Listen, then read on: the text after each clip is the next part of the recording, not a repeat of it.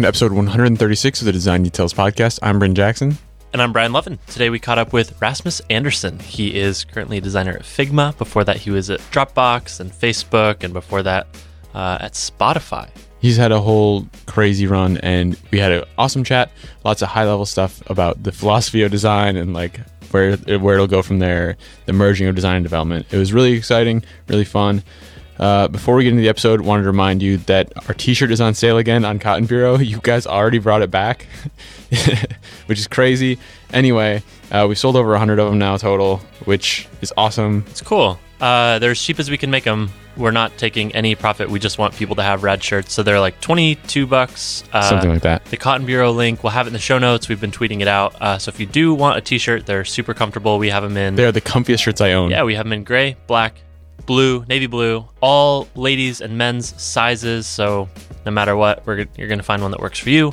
Again, link in the show notes. We hope you can get one if you want. We're super excited that people seem to be buying them and enjoying them. If you have bought one, you should tweet it at us. Tweet us a photo. A lot of people did, and it was awesome. Super fun to see. Very fun. And with that, let's get into episode 136 with Rasmus Anderson. Hello, my name is Rasmus. I'm a Swedish guy. I like all kinds of things that are on the screens and printed. So I consider myself a designer or a maker of digital things. All right. Lovely. Maker of digital things, Rasmus Anderson. What are you working on right now? I'm currently a designer at Figma, and we're building a interaction design tool. Cool. What specifically are you working on that you can talk about? Yeah, that's a tough question. We're a small team, so we're all wearing a lot of different hats. Mm-hmm. We are aiming to ship our product, which is not public yet. Uh-huh. It's closed beta. It's a closed beta, yeah, correct. Yeah. So a lot of people have seen it. It's just not completely open. Yeah. We still have a lot of stuff to do before, we've got something out there. So I'm primarily working on the different features or aspects of the product that are not in there right now. We're looking at something like components or symbols, which would let you compose things together to form something more complex. So this is a design tool, right? And sort of our primary aim is interaction design. We're not trying to limit it to that, but that's not our primary aim. And there's today sort of a separation between how designers work and think and sort of compose things and how engineers build things and ship things, right? And 10 years from now, there might not be two separate disciplines, right? So I think it's very plausible to say that, right? So that you can imagine someone in 10 years not being a user interface engineer and not being a kind of a product designer, to use a popular term, an interaction designer, but sort of like someone who works on the first contact with a human part of a digital product, right? And if you look at how, at least I've been using Photoshop and Sketch, I sort of like look to what the toolbox gives me, right? And the different principles that are implied by the toolbox. And with a toolbox, I mean, the different features and sort of like UI elements and things available to me in the app. So Photoshop, for instance, have, one document, right? It's not an infinite canvas. And Sketch is an infinite canvas. And those are two different aspects that sort of like lead you to design different things. And not trying to get too deep into a rabbit hole here, but I think one interesting exercise is that if we imagine that we have 40 people in front of us, say they're design students, right? And now we decide to give them all the exact same task, right? It's a design task. And before giving everyone this task, we sort of like divide them in two. So we have two groups now of 20 people in each group. And we take half that group and we move them into a different room. And now they're given the exact same brief, right? Which is, create a plant watering app or something like that. It's down to the last detail. But group A, they are told that you're supposed to build this as a website, right? For the desktop, right, specifically.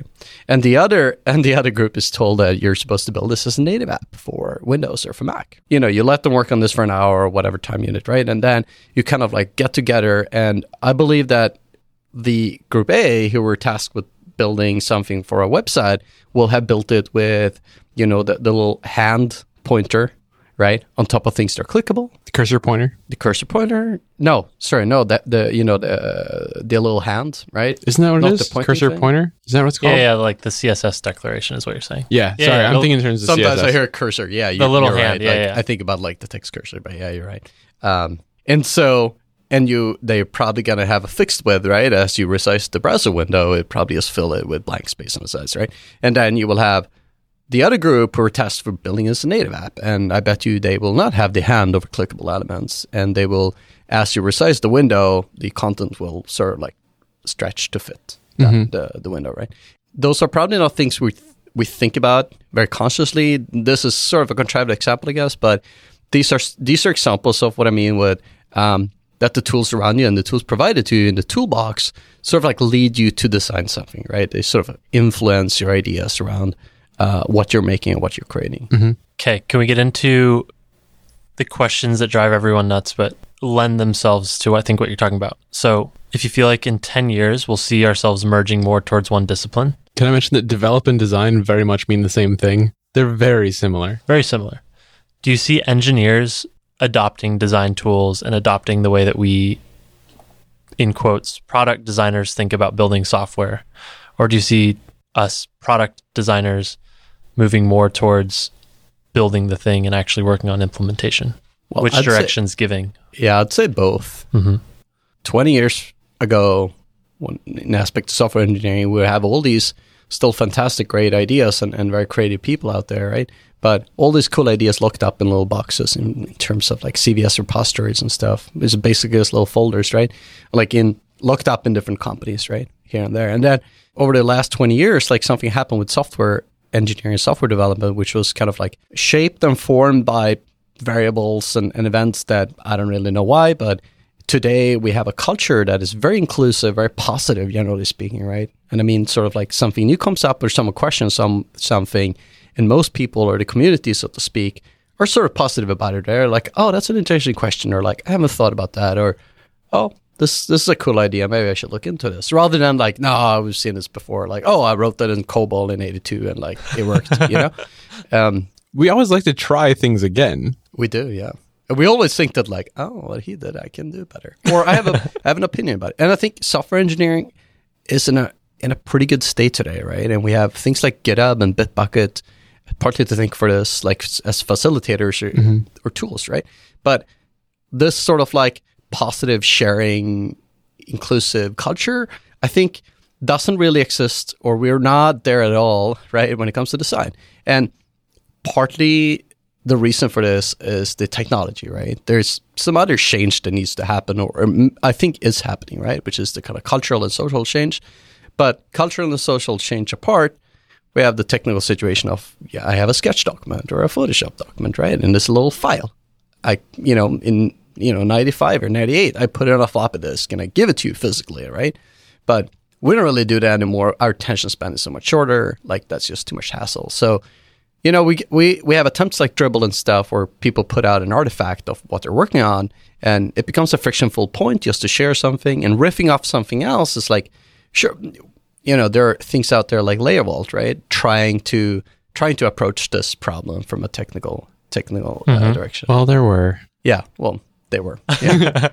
Whatever happened to the one that Dropbox picked up? What's that called? I'm not sure. It's still around. It's just not accepting new clients. Yeah, I'm not sure what we're talking about. I mean, I should know. Pixel Lapse. Pixel Lapse. Yes. Pixel Lapse. Lapse. Yep. Yeah. And I mean, parsing the Photoshop format and parsing the Sketch format is not, you know, it's not trivial, but it's hard, right? You can do it. But now we're getting into details, right, of like specific formats. I think it's still an interesting conversation about like what happened to the sort of like to the engineering culture and how positive and inclusive it is and how much people are sharing. And someone makes something, right, and puts it out there in form of code in this case. And someone else sees that and thinks like, this is interesting, but I have a different opinion, right? And so you start getting or bordering to something that is art or personal expression, right, which is very interesting. And with design, like anyone has, and this is my experience at least. So I've been a designer for, my first paid job as a designer was in 1998. So that's a long time ago. That's like over 15 years ago. And I was 9 years old. I am an old guy. You only hear my voice, but I'm an old dude. Anyhow, so with design, it is in my experience like it's a very visual form of creation, right? And it's something that everyone has an opinion on. It doesn't matter who you're working with, everyone's gonna have an opinion on something because it's so visual, right? Like anyone can see, you know, what you're making. And sure, you know, we can have a long conversation about like, you know, it's just a surface and there's thought behind it, a process behind it. But nonetheless, people have opinions about it. And I think with computer code, like it's a lot more obscure, right? It's sort of like, unfortunately, something that takes quite a bit of effort to understand. Right? Many people don't know how to have an opinion about it. Although computer code is such a relatively obscure thing, there are a lot of people with opinions, and we still have this positive community, right? Of like a lot of stuff, like, you know, there's a remixing happening all the time. Mm-hmm. So I would argue that with design, if we can find a way to sort of like fast forward this change in culture and technology with tools, we'll see a lot more of this amazing kind of remix and I have an opinion, I have an idea about this, and I'll take your thing and I change it in a way I like, and then I sort of present that to other people, including the person I riffed off, right? Rebound? Yeah. Well, can we dig into this a little bit more? Because I think it's this interesting circle where the tools as they exist today lend nothing to the ability to share work as designers. Sharing sketch files is a nightmare because there's not... Sharing within a team or sharing publicly? Anything. It seems to me, at least in my experience, everyone has their own way of either they're diligent about grouping or they're not. They're diligent about naming layers or they're not. They're diligent about using pages in one way, artboards in one way, layers in one way. But you're talking about co-working, not about the actual, like, I guess, visual object, which could be a screenshot. Well, let's keep going. And then everyone does the visuals slightly different. Some people might use the line tool to draw a divider. Some people might use an inset shadow, right? Yeah. Like there's all these little differences, and I guess you could equate that in code to small syntactical differences. But I think it's incredibly hard to share a thing in a way that's accessible and understandable by someone else. Because opinions? Whereas code is I'm mixed up here, but it seems to me that you can share code and there are frequently there's process to it, right? Tabs and spaces. Exactly. There are a lot of opinions. There's opinions on what's right and what's wrong. Yeah. But you can run tests against it, and you can do code formatters and stuff like that. You can standardize it. You can't do that with design as much. I see what you're saying, Brandon. It's sort of like with code, the intention and code that works at all in any to any measure, right? Like it's interpreted by a machine, right? Which means that there is some form of canonical representation of code, right? And so you have that. You have that higher level of personal style, which might be you curly braces on a new line, use tabs instead of spaces, or vice versa, right? You have all kinds of sort of like, you know, space between parentheses or not. It might even be in the like weird language you choose to use. That's true, yeah. I mean, you can look at something like WebAssembly. We were talking about that before the show here, and it's a little technical perhaps, but... Who doesn't know WebAssembly? Yeah, come on, guys. It's a linear memory model. That sucks. Cool. I know what that means. Totally. So obviously you're working on a design tool, but what's your vision of a design tool that gets us closer to this world of open collaboration, the ability to remix and iterate upon each other's ideas with our own opinions and get closer to that community feeling? Yeah. I think of Stack Overflow, and nothing like that exists in the design world. And will that always be the case? What you were saying just a minute ago, that sharing things today and sort of like pointing to something. I think when you say it's hard to share, like a sketch file, for example, really what you mean is sort of like it's hard to point out this is a sketch file I'm talking about, right? You could put it in Dropbox in a shared folder and you can point to a URL that you generate for it, but then you change the name of the sketch file, the URL doesn't work anymore, right? So it's less that of sort of sending the bytes back and forward or being able to look at the same thing, I think, and more that about the identity of something, right? In a way, yeah. Yeah. And that's one piece of it. And having a way to retrieve something by that identity. It's, I guess, a little technical, maybe a little abstract, but I think to be able to get to this point, the answer is really simple, right? And this point would be sort of like the ultimate design tool in some future, whether that be in 10,000 years or in 2 years, right? Is that tool that allows us to care only about the essence of what we're trying to accomplish, right?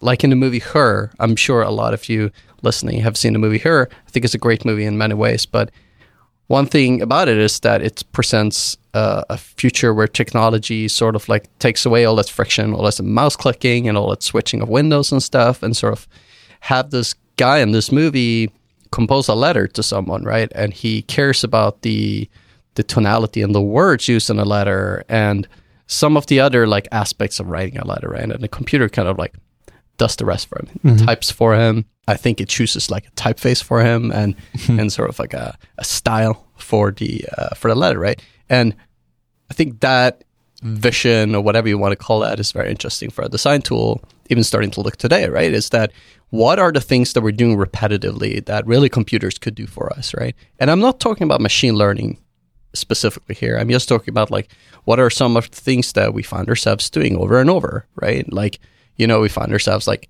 double-clicking to open an app, right? Or opening a file or browsing in Finder or Explorer, right? Like all these small things that we're doing over and over and over that accumulates a lot of time, right? And so a great design tool is probably that allows us to take sort of the stamina, like the mental stamina that we have over some time, like a work day or something, and focus that on the creation part, right? And of course, also a way to say this is a unit of work and this is not a unit of work, and they are sort of composed together in some way and being very... So things are not... How should I express myself here? Sort of like a bad scenario would be that you don't really know what's going on, right? Like, I see this thing, but I don't know really how it fits together.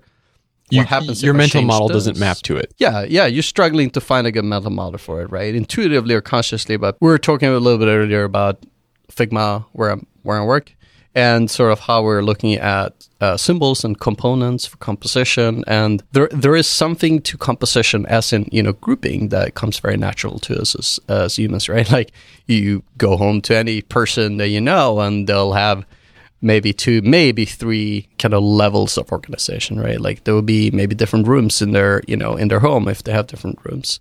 We're in San Francisco here, so, a lot of people have like one room, yeah. And then you might have, a bookshelf in a room, right? That's another level of categorization of grouping. And then you might have, maybe if you're advanced, you might have like different shelves for different things on the bookshelf, right? And that's usually how far people go with grouping. So playing to those natural, the things that come natural to us, I think would help to build up or to understand and build a good mental model for these things. You're a technical designer. I'm quite technical, yeah. It's an understatement. That's a new term. In that you understand the way software is built. And I'm wondering, from your perspective, is it about the tools that we design in being closer to the code that gets output and built by an engineer? Is it about writing code directly? How far is the spectrum that a designer, in your opinion, should go to be a good designer in terms of understanding the way it actually will be constructed in code? That was a really fancy way to ask, should designers code? No. It's a little different. It's how far should designers go to understand the way that the thing gets built? Not that they should code themselves, but should they understand the way... Should designers code to understand code? Let's say you have just to refute Bryn slightly a little bit more. Should designers understand the idea of how a component in a design tool gets compiled into code, and then vice versa, how that code might be represented in a visual state in a design tool? Should a furniture designer understand how, a sofa is put together, like naturally, right? So mm-hmm. I think... Should they understand how wood is milled? That's a good question. Not necessarily, right? So there's... And I would say with this furniture designer analogy or metaphor, should they be able to produce a piece of furniture, right? And know about the process and all the steps involved? I don't think so, right? We got to focus on some things to be able to get really good at them, right? We're limited by capabilities as, humans. It's just like a natural thing. We're usually only good at 1 or 2 things, right? And we focus on that, find pride in that. But as a designer, I think it's very important to be able to express as fully as possible your own ideas, right? Because if you can express your ideas that you have, you also have a really high fidelity form of communication with other people, right? And to continue on this furniture designer analogy here, you can imagine someone who builds a chair or something like that, right? And this person might start out by sketching something that he or she thinks is like cool share, right? Or whatever idea sparks this share design, and then go over to like maybe more technical drawings, but still design-oriented drawings, right? Of like aesthetics and sort of like partial function. And then the next step is going to be is like iteratively all the time, right? It's going to build a prototype of the share, perhaps a small miniature scale just to like get the 3D perspective. And then the next step is probably going to be to build an actual share you can sit in, because it is like everything I believe that we design ultimately supposed to be used by other people, right? Or even ourselves. But so you need to build a share and an actual scale model of your share design and try to sit on it. Like, does it have any back support, right? Is it like a good height? What happens when you stack the shares? Can you stack them, right? All this kind of stuff. And at that point, it starts getting blurry, right? Like when you go past that, you start talking about like a production quality share in this case, right?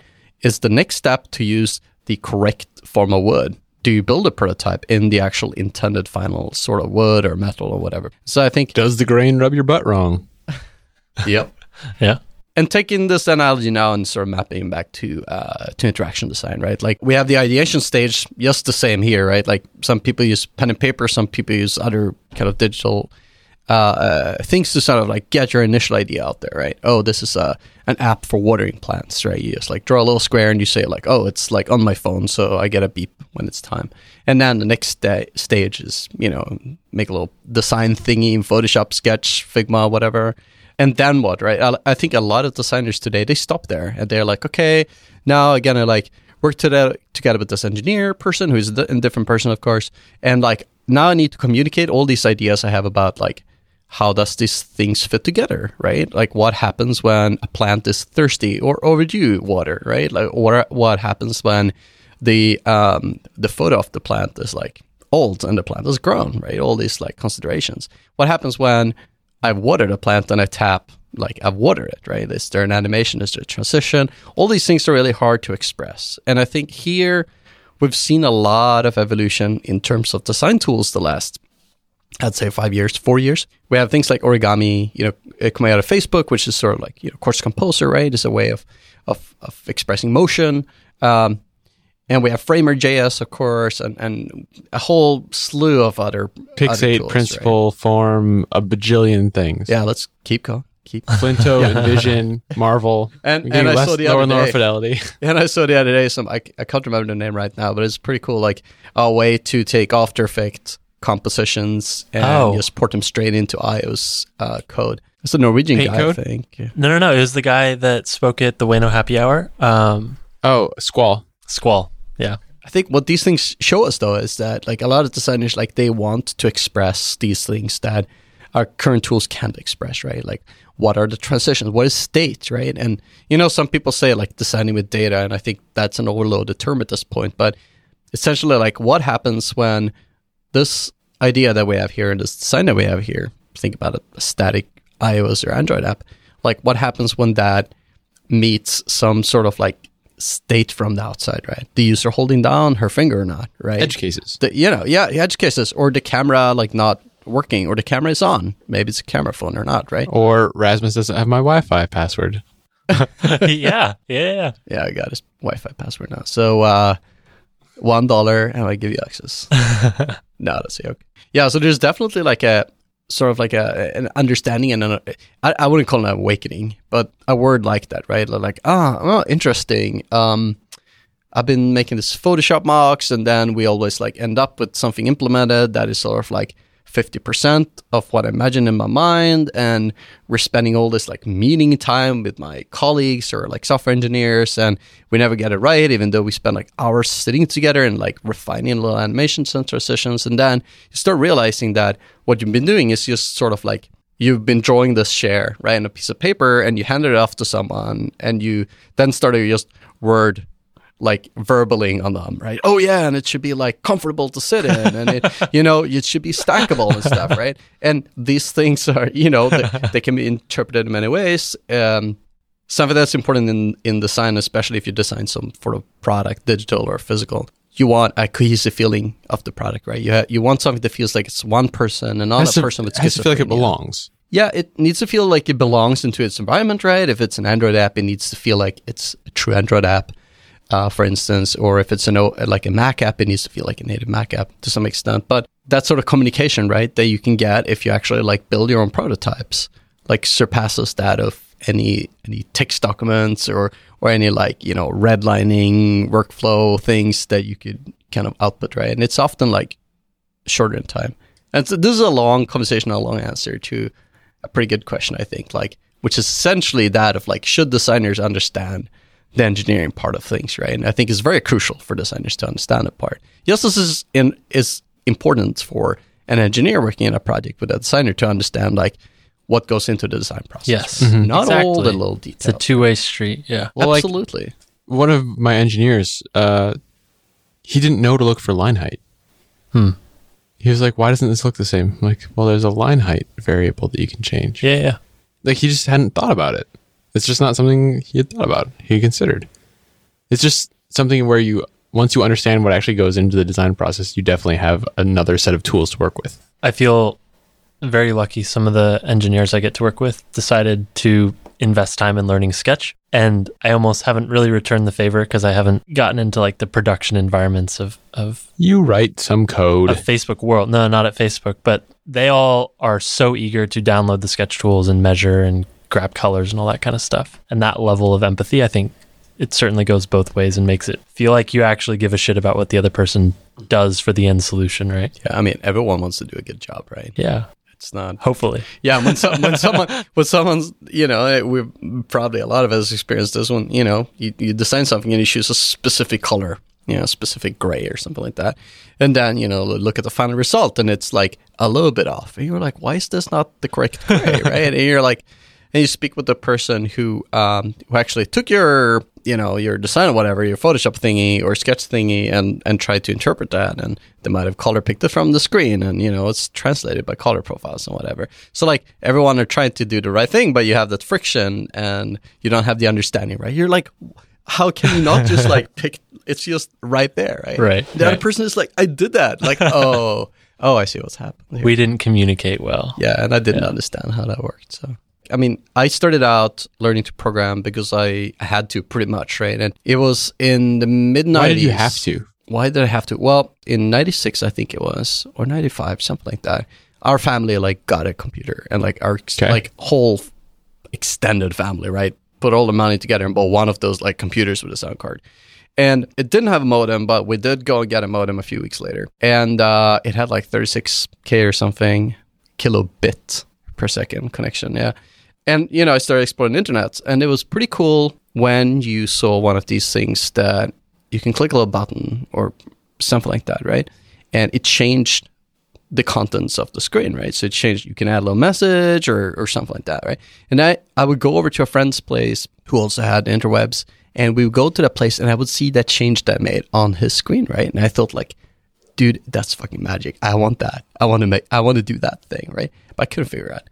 And so at the time, I was into skateboarding, snowboarding, and so me and three friends, we had this little like Zine, almost stupid name, T-Mobile, internal yoke, that was about extreme sports, right? And sort of like in the city we grew up in. It's like a pretty small city in Sweden, about 60,000 people or so, but quite a few kind of people in our age. And so I thought like we should make a website for this thing, right? So people can like, go and look at, you know, what the computer is on this thing. So I started just like, you know, looking at other websites that were cool. And I remember that cnet.com was like one of these websites that actually like, were cool. And it's probably sounds like a joke to most of you, but yeah, things are different. And you started just like right clicking and doing view source. And here we got a whole other interesting conversation about the view source and how that disappeared. I hacked together something that looked like an HTML website, but it still didn't have that magic of clicking a button, right? And at this point, I haven't done any programming. HTML is not really programming. It's just like text, you copy paste it. If it works, it works, whatever, right? And so this one day I was in a bookstore and I saw this book on the bookshelf. And on the book, it said CGI bin programming with Perl. And oh my God. My eyes lit up for this very stupid reason that CGI bin, CGI minus character bin, was what everyone put in a URL for their PERT scripts or, you know, any sort of executable script, right? And those were the things that made the magic happen, right? So I made a connection that when magic happens, the URL bar contains this thing that is on this book, so I bought this book. It turns out the Perl is like pretty much the worst language to start hacking out, but yeah, it's very inaccessible. Like, you know, JavaScript is like the easiest thing compared to Perl. So I started out there and I made some very simple things and it became very popular, right? And sort of like this sort of side project and making this website online is what got me my first job as a designer, and sort of like kickstarted my career, I guess, as a designer. But so I stumbled upon programming because I had to learn it because I was very curious about it, right? I was not interested in learning how a computer worked. And I was not like curious about programming, right? I was curious about creating this effect or creating this like thing that could do this other thing, right? And sort of like programming for me was a means to get there. And today we have like amazing resources to learn programming. Probably one of the best ways to get started with something that you can get tangible results with in the real world, quotes around that, is Framer. It's CoffeeScript, which is sort of like kind of an odd language, but still it gives you a taste of white space limited JavaScript, kind of. There are opinions about CoffeeScript, so let's not go there. Otherwise, I'll get all like super angry. No, I'm not kidding. No, Framer.js I think is a great way of like getting a taste of programming without being in sort of like a it's programming for like people who don't want to like actually program, because it's like real code, so to speak, that you write. But more importantly, the time you invest in something like Framer, there are other alternatives, of course, like that time invested you can actually like use and get a return on later on in the path if you like, you know, start realizing how cool it is to program. Not to bounce too much back and forth between timelines, because we want to go back to that. Nowadays, at Figma, how much time would you say you spend on the technical side of things, writing code? Actually building the thing versus, not that they're different, but versus like designing and moving pixels and things like that? Well, that actually varies a lot day to day. But if we take, you know, time slice last month or so, it's, yeah, it's, it's probably 60% design work and 40% coding and software engineering. Where do you get the most inspiration from, creative inspiration for what's possible, what you can build? Is it from moving the pixels, or is it from the latest and greatest technology? This is an interesting question. So many years ago, I worked at Spotify. I was part of the founding team at Spotify. And Spotify was the first place where I got to interact with what I would call sort of like real software engineers. And I'm sorry if I upset anyone out there. I don't mean it in a bad way. But these guys were sort of like, you know, computer science graduates.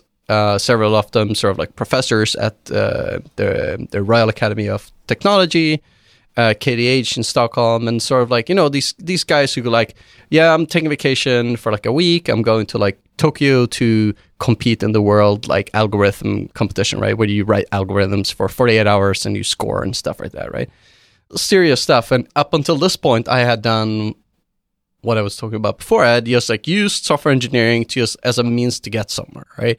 Like, I want the buttons, I can click on it so something cool happens. Or like, oh, I just want this like JavaScript or something so that this animation happens. And at this point, I started out having a lot of sort of, I wouldn't call it like intimate as in personal intimate, but I mean, it was a startup at the time. We spent all our waking hours at work, right? So, and these were the guys that I were hanging out with, amazing people, and they taught me so much and sparked my interest in software engineering, right? So now it's almost like when it comes to graphic design, I can go to the library and I can read about history, or I can spend time and I can just go out and look at what other people are creating, and that's fun and interesting, I think. But there's also like something with software engineering that there's such a depth to it, right?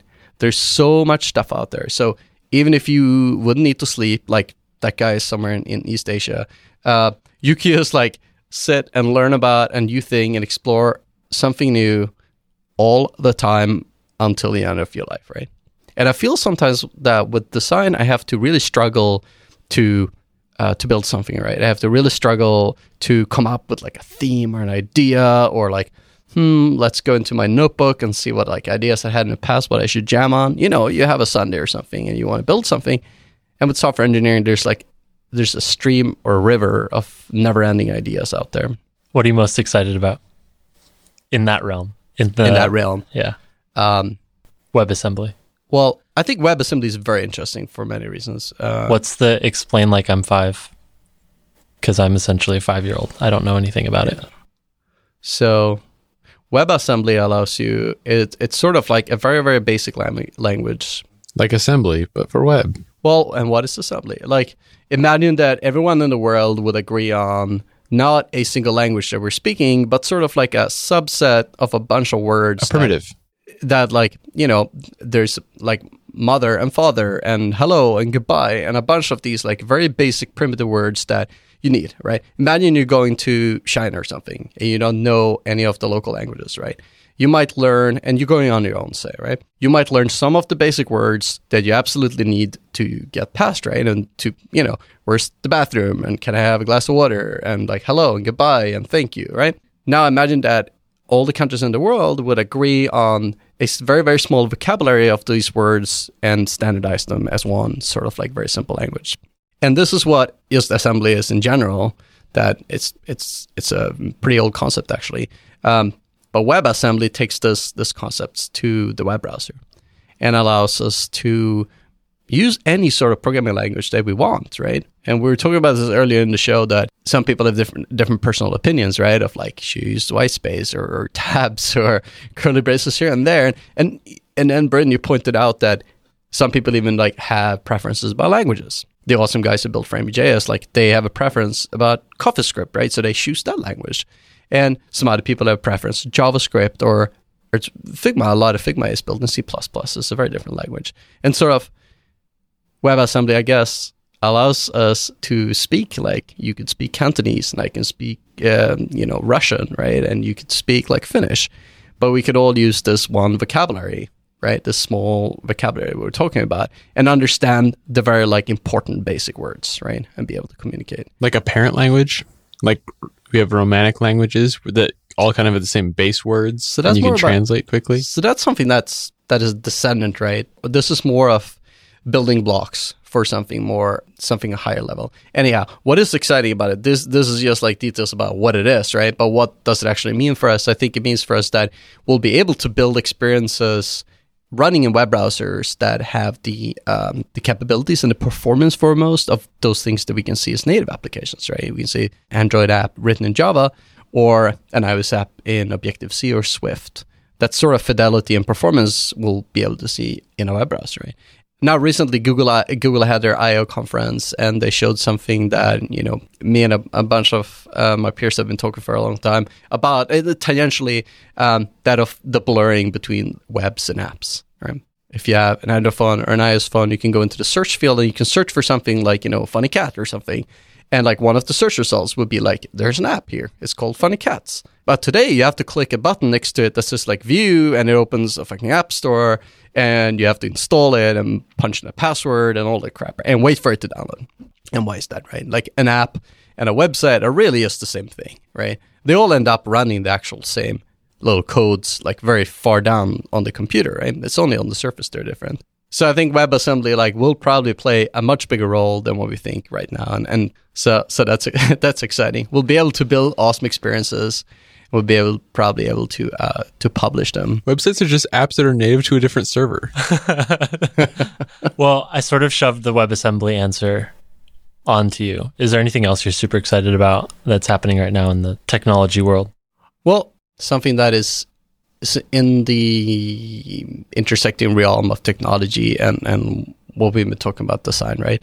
Is that of, you know, the one at 1x and at 2x. Yeah. Yes. Oh yeah, this good old conversation. Please teach us. Can we all say where we designed right now? Sure. Brian? 1x. 2x. Whoa. Shut up. Should be. Wait, really? No, I do both, yeah. So again, like the tool I'm working on, Figma, like needs to work on, you know, a lot of different resolutions. True. And this is where it gets interesting, right? That like, what is the resolution? So ultimately, the resolution is sort of like how many pixels you have on your physical display, right, connected to your computer. And sort of like a Figma window could stretch over multiple displays. And like, you know, what do you pick? And what is that 2x, right? And going back a little bit in history and seeing like where 2x started, it was like when Apple introduced the iPhone 4. And I should have, you know, found this out, but I don't. So, you know, you guys can probably correct me on this, but I think it was in 2012.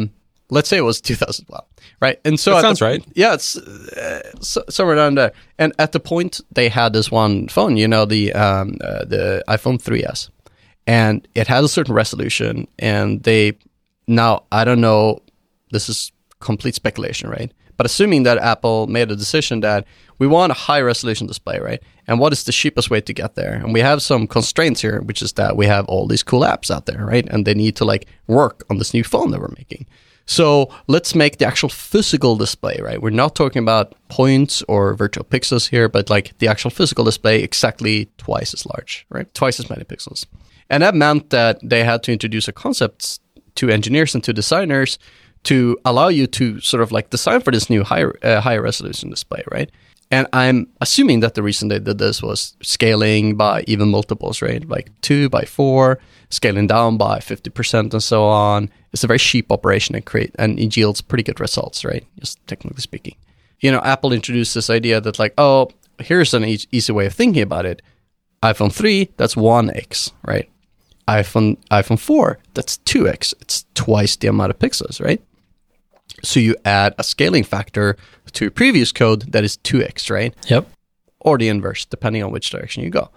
And that made sense. And then, you know, boom, along came more phones, you know, the iPhone 4S, the iPhone 5, a whole slew of Android devices. LDPI, TV DPI, which is 1.33x. Well, here's the interesting thing, right? Like, what is 1x? Today, what is 1x? Like in 2012 or whatever it was, 1x was well-defined, which means that 2x meant something. 1x generally means one device pixel per pixel of code. Right? And what is one device pixel? The actual physical pixels of an LCD display, usually LCD. But here's the thing, right? That I have this little spreadsheet, and I'm happy to, I don't know if we can share this spreadsheet, like in the show notes. Yeah, we'll share the spreadsheet. You can find the link right here. They just list a couple of devices under different actual resolutions, right? And now at 1x means whatever you want it to mean, right? You just pick one of these devices, right? You pick some resolution, 144 DPI or PPI. That's 1x, right? And now you say like 288, that's 2x, right? Which 288 would normally be considered like 4x? Well, if it's on a regular point pixel scale, which is 72 DPI. Or PPI.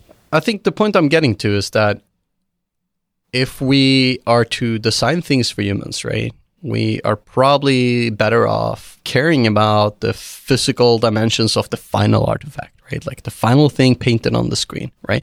And so if you take just 5 different devices, 5 different hardware resolutions on their displays, right?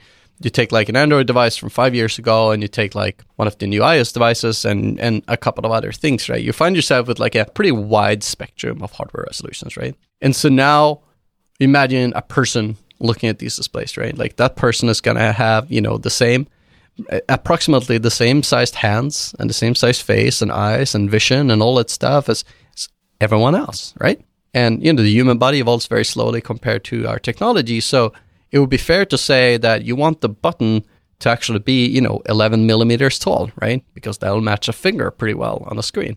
You don't want to say that, like, if it's this device, then draw it at, you know, 12 screen points. But if it's that device, then draw it at 14 screen points because 1x differs, right?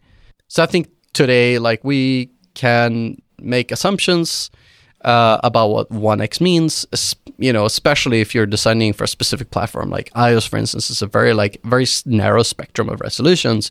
You can probably get away with a 1x and 2x kind of situation, right? But when you get to the web and when you get to Android and a bunch of other sort of like platforms, if you will, like it doesn't make sense anymore. And I wonder, would it make sense for us to express kind of distance in millimeters or in inches or whatever we want, right? Like sort of like, tell the computer, this button, I want it to be, 80 by 11 millimeters, right? Because it knows how many pixels per inch or whatever. Oh, yeah. I mean, drawing it at 11 millimeters is trivial. It's just, it's multiplication. It's very cheap and very simple to do. But today we are sort of like in this, I believe, sort of shift, right? Where we have all these different hardware solutions. And at one point, it's going to be on the same level of abstraction or the same level of sort of like weirdness as memory was in computers, right? Like we used to care about how much memory we had in a computer, the working memory. So that, when you put in your program floppy, it was before we had hard drives, like you could load the program into your computer's memory, right? And so as a user and an owner of a computer, you had to care about that shit, right? And today I think it's the same with hard drives, right? You buy a PC, a Mac, whatever, like one of those things that you don't put in your pocket. You have to sort of like care about how much hard drive space you put in that computer, right? So that's like, oh, do I need to edit video? Maybe I should have a terabyte or two or whatever. Oh, okay, I'm not only going to surf on this. Maybe 128 gigabytes is enough. And we're already, I think, like close to that. You go on and you buy some PC from Best Buy or whatever, sort of like, big computer company, and it will just have enough hard drive space and enough memory, right? And most people don't think about the clock frequency of the CPU or the memory and stuff. And so at some point... What? They don't? Oh, my God. So at some point, we'll stop thinking about sort of the resolution of the screens as well, right? And as designers, I think there's a couple of small things stopping us from actually going out and doing this right now. And I think the biggest one is that of hinting, right? This was going to be my next point. It's like, okay, so... To avoid the whole hinting conversation, you basically have to have a high enough resolution display, something above 300 or 350 pixels per inch to actually get to the point where you don't have to worry about that. I'd say that the problem is a little bit more complicated. You could have even higher resolution, right? You can have hinting problems. Like, let's say that as a designer, you want to draw a very fine hairline, right? And you might want to draw that at one kind of like raster, right? One hardware pixel. And now... Let's imagine like the shape of an A, like the uppercase A, right? So, a triangle and has a line in the center, right? Horizontal line in the center. And now let's say it's a vector shape, and just to highlight, the problem that the computer has here.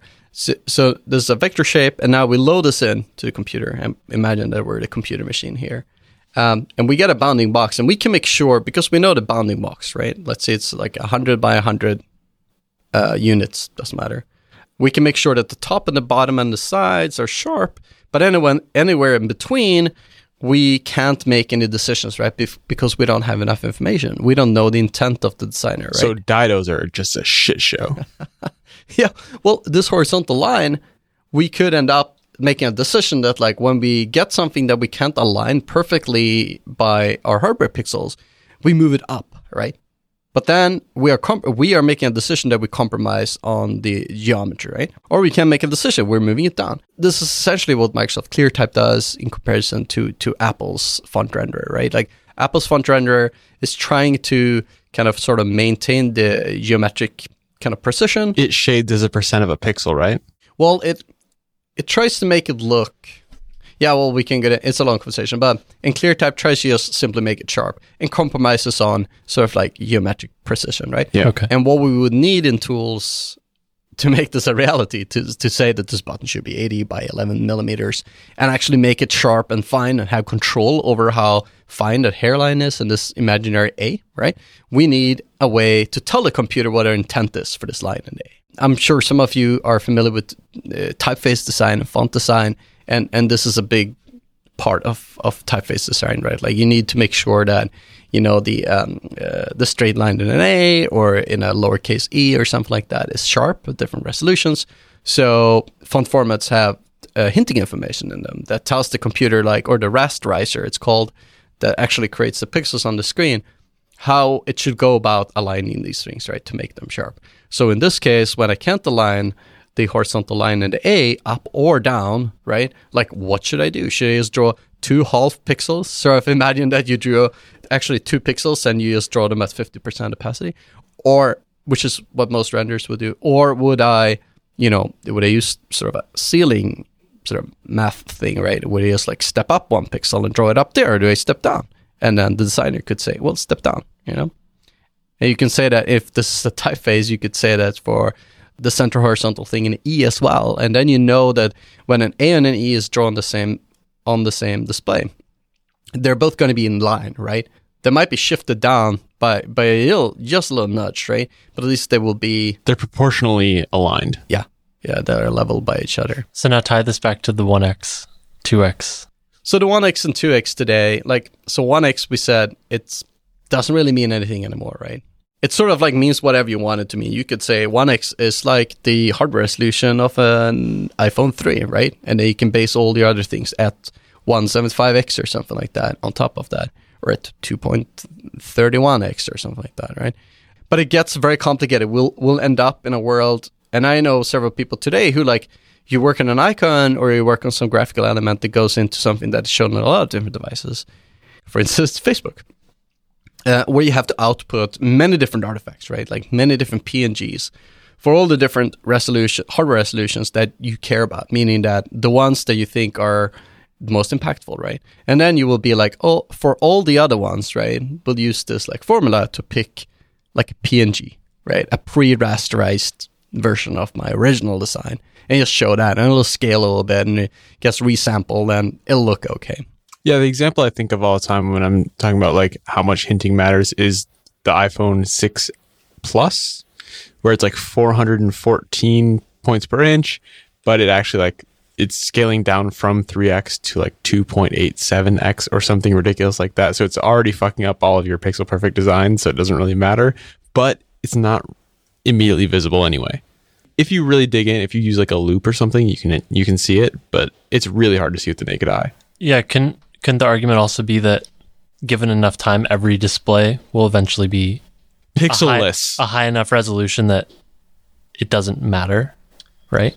Absolutely. Yeah. Well, like the concept of in which case it would be inches, hairlines, right? It doesn't matter because it's you could have a hairline that's 20 pixels because the density is so high. Nobody knows, right? It wouldn't matter. We'll definitely be there. I mean, yeah, we'll get there in 1,000 years, right? Let's say that we still have displays in 1,000 years. 10 years, why not? Yeah, 10 years. Oh, something, you know, like really far into the future, so there's no doubt about it. Right? Sure. Of course, we won't have these like Apple Cinema display. It's got a couple of years on its neck. It's now, all gradients, and everything is a stop. Yeah, it's gonna be beautiful. No, I agree. Yeah, it makes sense. And sub-pixel anti-aliasing is like, you know, a strategy for essentially like exploiting the fact that, you know, an LCD pixel is actually four tiny little pixels, right? Right. Like normally two green ones, one red and one blue one. And sort of like you use that knowledge of the actual hardware, how they are laid out to, yeah, there's, you can go Google this and there's a lot of interesting stuff to read about. You create something that causes you to see or experience something sharper than it is possible to be, right? So it's not actually like sub-pixel anti-alias. Well, it's not really sub-pixels, right? Like they don't exist. You can't get smaller than a pixel. But that's something that I think now makes sense to disable, or you can do that in those time, for instance, you can do that system-wide or in system preferences, high-resolution display. It makes everything a little faster. Sub-pixel anti-aliasing is just like an extra step of processing when rendering something. And yeah, maybe at one point we don't even need anti-aliasing anymore. Yeah, right. Everything just works somehow. Yeah, everything is perfect. A lot of video games, approached anti-aliasing in the same way, right? And instead of attempting actual anti-aliasing, right? You just do anti-aliasing does actually work like this, but you sort of like draw the scene several times. So you draw the scene at like 4 times the resolution, right? And you sort of like sample it down. There are many different ways of achieving it. So it's essentially the same if we have a resolution, like a display, right, that has 8 times the pixels than, you know, your average display today, that is essentially drawing something at 8 times anti-aliasing, right? How do these factors and these arguments about 1x, 2x, pixels, all this kind of stuff, how do those topics influence the way that you approach building Figma? Because now you're talking about building the tool that designers are going to use to make those decisions, right? So we spoke about hinting. That's one sort of obstacle. Like there's really no way to express that. Another obstacle, and Figma, who's delivered over the web primarily, needs to be small in file size as well. There's no good interchange format for vector shapes. We actually do use SVG for most our interface elements. And we sort of like, yeah, as we said here a few minutes ago, maybe you don't need to care about hinting. And I think when you need to care about hinting is probably where you have an idea about like your personal expression or you build you. I know this touches up for some people, but when you really want to have control over how the final looks are, sort of like bordering to art, right? Like I have an idea how this should look and I'm not going to change that, right? Then you have the utilitarian camp of like, this is what I'm going to provide and it's just going to be as functional as possible. It does the thing. All right. Yeah. Good. So the approach we're taking is sort of like, let's just do whatever makes most sense and be as pragmatic as possible right now. So we're using SVG, and if you have a high resolution display, it will render, you know, high resolution. It will rasterize in a high resolution. If you have a low resolution display, it will rasterize at a lower resolution, right? And sort of at some points, like, you know, we've had some issues with we draw an icon that has three lines in it, horizontal lines, and for instance, Safari, when you use the background image center, it centers it on, let's see, what is it? Virtual points, and it doesn't care about like the physical points, if I remember correctly. So you actually get, and Chrome is clever about that, so it's sort of like centers it correctly. And this is why you support Chrome specifically. No, but it is an interesting detail. So neither of them really do the right thing, though. There's no right or wrong here guiding my hinting, but that's the approach we're taking right now. And when it comes to typography, right, that's a whole different conversation, right? Like, you know, we use points sometimes, which is in a web browser defined as like 1 point to start, that's like 72, you know, DPI, but then you have scaling factors, and it's just a mess. So we sort of like, we have 11 pixels as interpreted by CSS typeface, right? And if that's too small, maybe you just like scale your resolution in a really crazy way, or you can just zoom it because it's in a web browser. You keep saying designers bordering on self-expression and artistry. Yeah. Would you call yourself an artist? No, I think that would be way too pretentious of me. I don't think the sort of design that I do, like part of it and part of the software engineering that I do as a hobby is like it's self-expression, definitely. It's like sort of hobby style, like I have an opinion and here it is, and like, what do you think, right? Rasmus Anderson. I'm a pixel artisan. I wear leather things and I drink coffee out of handmade jars. That is not correct. Handmade jars. Yeah. It's medieval things, you know, look like a horn. So we have this conversation between like, in lack of a better term, like architect on one side of the spectrum, right? And then you have an artist on the other side of the spectrum. And sort of the artist is like, here's my view, here's my thing, take it or leave it, right? Like, if you want it, take it or experience. If you don't like it, move along, right? Go to the next thing. Then over the architect side, using that again as sort of like a label for something, you have what we're building is solving a purely utilitarian need, right? And self-expression comes very, very far down the list, if at all, on the list, right, of priorities. And I think the design that we're usually talking about and what you guys talk about in this show is like mostly in sort of like in the middle of this and often bordering like toward the art part of the spectrum, like the extreme of the spectrum. You know, someone asks like, oh, can there be like design without art? Could it be art without design? Like, you know, it's not a question that has an answer. In my opinion, art is like an expression of an idea or something that is subjective. It's an expression of self at some level. At some level, yeah. Or at anything you have, right? That might not be based purely on rational facts or logic or anything like that, right? And that's very important. It's like a big part of what makes us human, right? And we should never ignore that. But then there are different kinds of design. There's the sort of design that is just here to solve a problem, right? And imagine, I saw someone made this drawing, and I should remember his name, but I can't. It was in a presentation somewhere. And he explained like sort of product design and the idea. And now you gotta have to imagine this. So there's this little guy, little stick figure on the side, right, of this empty canvas. And now imagine that he or she is sort of like looking across to the other side of the canvas, and there's some water in the center, right? And this person can't get over the water. And on the other side of the canvas, there's a red apple, and it's a tasty red apple, right? So at this point, we have sort of the problem or the need or the want or whatever. This person wants the apple, right? But there's water in between, can't get there. And now a utilitarian product that does a really good job puts a bridge over that water, and the person walks over the bridge, has the apple. Failure mode here for a purely utilitarian product would be to build a bridge that is all super elaborate. Maybe it doesn't look like a bridge even, so it takes a while for a person to realize that it's a bridge. And maybe it's a, you know, twisty, crazy bridge, right? There's like my bridge and an experience. And this person is just out for the apple, right? It's like a fucking bridge. Right. And this person comes over and passes through this like maze of a bridge, gets the apple and like, oh, that's the worst fucking bridge, right? But this is all...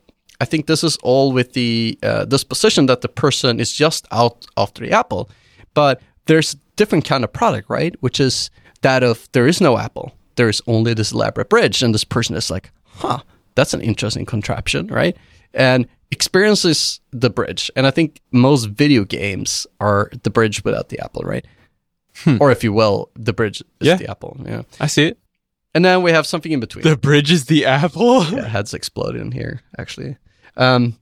These are two extremes, and a lot of design that we do fits somewhere in between, right? Like it's an apple-esque bridge. Yeah. I go install some calendar app or whatever it might be, right? Like I use the Google Calendar app on my iPhone. I think it's great. And in that scenario, I go for the first thing. I want a bridge that's as straight as possible. Obviously a bridge, give me the fucking apple, right? But then you have things like games, or actually we used that example. You have things like chat applications or camera editors, right? Like photo editors. Again, example for Android or iOS. And suddenly you have something that needs to both provide a path to the apple, right? Of like editing a photo, changing the saturation or lightness or whatever. But it also needs to have some sort of personality and expression. And it's like, this is from the author's perspective, right? This is what I believe is a good way of developing photos on your phone, right? And here's someone else who does like, no, I think this is the way to do it. And sort of like, there are a bunch of photo editing apps out on the different app stores, right? And they're all like, there are a bunch of them. They're very equal in terms of popularity and sales and everything, right? And that sort of, I think, indicates that the middle spectrum is very much like a legit thing, right? Where you have a bridge that is an experience, but it provides utility in form of getting to that apple. So is this user experience versus user interface? Have you guys seen Sebastian DeWitt's his tweet? He keeps labeling random photos as user experience and user interface. Yeah. One is like a watermelon with like a swimming cap, and the other is a basketball in a glass. Yeah. Where do you fall on the spectrum? I know where I fall. He's a carpenter. He's building the house. Well, I definitely fall closer toward the straight bridge just leads to the apple. I think it's just what makes me personally like more excited. Like, can I build a really effective bridge, and can I build it in such a way that there is some elegance to it? And I think this is where like I find a lot of satisfaction in art, and this is a different kind of art form, right? Like the satisfaction in like quality, and the satisfaction in knowing that something runs really well. Like a watchmaker finds a great satisfaction in the mechanics of the watch, right? That is hidden away in the watch, right? And a lot of people find satisfaction in like owning a watch like that, right? Or being a motorcycle engine, or even for some people are into guns, right? Like there's a lot of this sort of satisfaction and appreciation and artistry, I would say, about sort of like the execution or something, or the inner work. The craftsmanship. The craftsmanship, if you will, yeah. Or the elegance of a solution, right? If it comes to computer code, it could be the elegance of an algorithm, or the simplicity and the elegance and the simplicity by creating something very like, expressive, right? Yeah. We're actually over time. Sweet. Anything you want to plug before you go? No, you guys got to get excited for Figma. It's got to be awesome. I've never been excited for Figma. Not once. If people listening wanted to try Figma, how could they get into the closed beta? Just go on our website and sign up. Yep. If you're really eager to try it out, you can drop a line to Bryn in the SpecFM Slack channel. There's also a Facebook group. You just search for Figma in Facebook. There's sort of a user group. You have to request just to get access, but it's no problem. Rasmus gave me access in less than a second. I requested access, and I immediately had a push notification. I was just amazing. Sitting there for hours, just waiting with my phone. For Bryn. When is he going to request access? Awesome. Thanks for coming. That was super fun. Thank you so much. Thanks so much, Rasmus. Thank you for listening. That was episode 136. Thank you for listening, and thanks to Rasmus for coming and hanging out with us for an hour. We hope you enjoyed the show. If you did, let us know your thoughts on Twitter. We're at Design Details FM. Hit us up on our Slack team. That's at spec.fm/Slack. Almost 5,000 people are in there chatting about podcasts and designs and tools and resources and just generally having a good time. It's pretty crazy in there. Hope you'll join us. Again, that's at spec.fm/Slack. And finally, grab our t-shirt. They're really cool. Cottonbureau.com. It's the one that says design details on the front. We'll have the link in the show notes. Again, we're not making any money off of it. All the margin is going to Cotton Bureau. We made it as cheap as we could. So it's like $22 for a t-shirt, all ladies and men's sizes, black, navy, blue, gray, super comfortable shirt. And we hope you enjoy it. If you grab one, let us know. Hit us up on Twitter, tweet us a photo. It's been so fun seeing everyone that's grabbed one so far. Again, link in the show notes. Buy a t-shirt. Thanks for listening. See you on Wednesday with Christophe Tozier.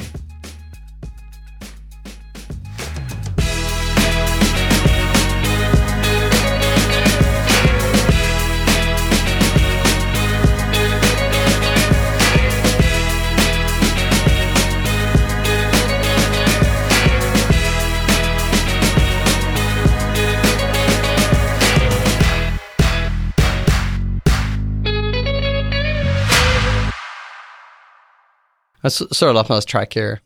My train of thought left the station. I've never heard that expression before. Really? Train of thought left the station. Yeah, I've heard I lost my train of thought. I've never heard my train of thought left the station. Yeah, that's amazing. I'm just standing there. I was like, I was going to be on I like train. The Swedish version better. But you were talking about... oh, fuck. Yeah, see? We're all... You weren't paying attention. I was. Your first paid gig was in 1998. Yes, I need some context there. Let's see.